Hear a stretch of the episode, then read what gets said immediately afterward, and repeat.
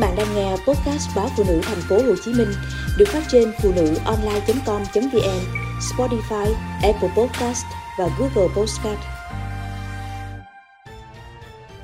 Trẻ rối loạn tâm thần do hành vi của người lớn. Số lượng trẻ em gặp sang chấn tâm lý, rối loạn lo âu, rối loạn hành vi vân vân khi chứng kiến cha mẹ, người lớn tranh cãi, bạo lực, chia ly phải đi điều trị tâm lý đang tăng dần. Khi vừa mới vào lớp 1, bé Thanh Tuấn 9 tuổi ở Đắk Lắk có những phản ứng khác hẳn với bạn bè của mình. Em không tập trung, không chịu ngủ trưa, cô giáo phải thường xuyên nhắc nhở việc ăn uống, nghỉ ngơi. Quan trọng hơn hết là kết quả học tập của Tuấn không khả quan. Cô giáo nhiều lần khuyên cha mẹ bé quan tâm tới con nhiều hơn. Do nghĩ con trai còn nhỏ, từ từ sẽ ý thức và vì quá bận việc nên cha mẹ của bé cũng cho qua. Nhưng dần dần bé Tuấn hoàn toàn không học được hay đi tới đi lui trong lớp, treo ghẹo bạn bè, các bạn sợ, không ai dám chơi với bé. Cha mẹ Tuấn từ khuyên bảo bé, dần dần chuyển sang la mắng, dọa đánh đòn. Ở lớp, bé Tuấn bắt đầu có những hành động một phát như hét lớn nếu không vừa ý điều gì đó về bạn, xô hoặc đánh bạn mỗi khi cô giáo chưa kịp đến. Nói con không nghe lời, cha mẹ bé Tuấn đã phạt nhốt em vào phòng, dọa không cho ăn uống thì bé bắt đầu la hét, nhào người vào tường, tự làm đau mình và xa lánh người thân. Đỉnh điểm, một lần đã ăn cơm, bị cha mẹ la rầy, Tuấn đã cầm dao, dọa chém và sau đó tự cứa vào tay mình. Lúc này thì người thân của bé mới nhận ra con mình cần phải được điều trị. Bé Tuấn được đi đi khám ở rất nhiều chuyên khoa nội thần kinh, điện não, tâm đồ, nhưng không ra bệnh. Khi cha mẹ đưa bé đi khám tâm lý tại Bệnh viện Nhi Đồng 2, thì các bác sĩ mới phát hiện từ nhỏ Tuấn đã phải chứng kiến người thân trong gia đình thường xuyên bất hòa và bạo lực với nhau. Bé nhiều lần bị mắng oan vì cơn nóng giận của người lớn nên em bị sang chấn tâm lý nặng nề. Từ sợ hãi, Tuấn đã phát sinh bạo lực lúc nào không hay. Bác sĩ Trần Quang Huy, khoa tâm lý vật lý trị liệu bệnh viện Nhi đồng 2 cho biết, hiện số lượng trẻ gặp sang chấn tâm lý, rối loạn lo âu, rối loạn hành vi vân vân khi chứng kiến cha mẹ, người lớn xung quanh xảy ra tranh cãi bạo lực, chia ly phải đến điều trị tâm lý đang tăng dần.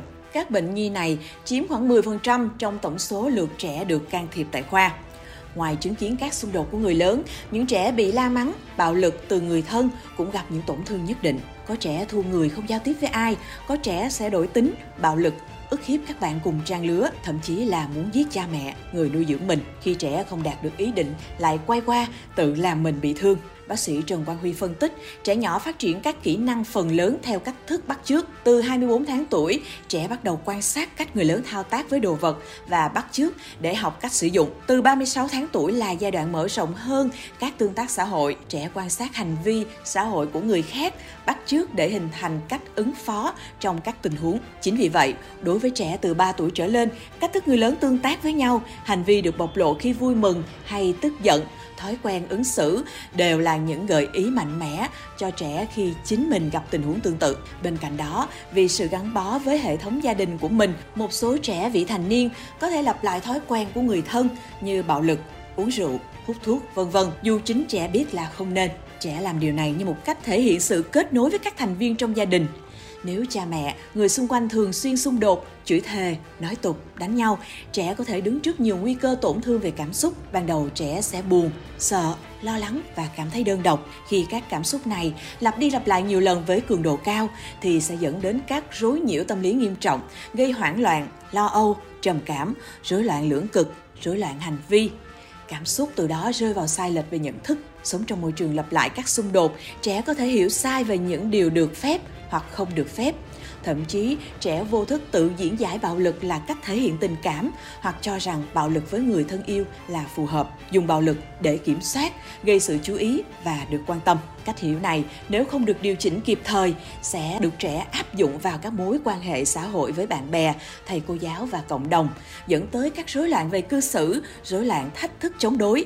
Càng lúc, càng bị xa cách trong các mối quan hệ và khi cảm thấy cô độc, không biết làm sao để thoát ra, có thể trẻ sẽ có xu hướng chọn bạo lực để giải quyết vấn đề. Nếu không được phát hiện và điều trị kịp thời sẽ khiến tình trạng của trẻ nặng nề hơn. Do đó, để là người đồng hành lành mạnh cùng con, cha mẹ trước hết hãy chăm sóc cho sự lành mạnh trong sức khỏe tinh thần của chính mình. Đừng để trẻ chứng kiến xung đột, cãi vã, bạo lực diễn ra thường xuyên.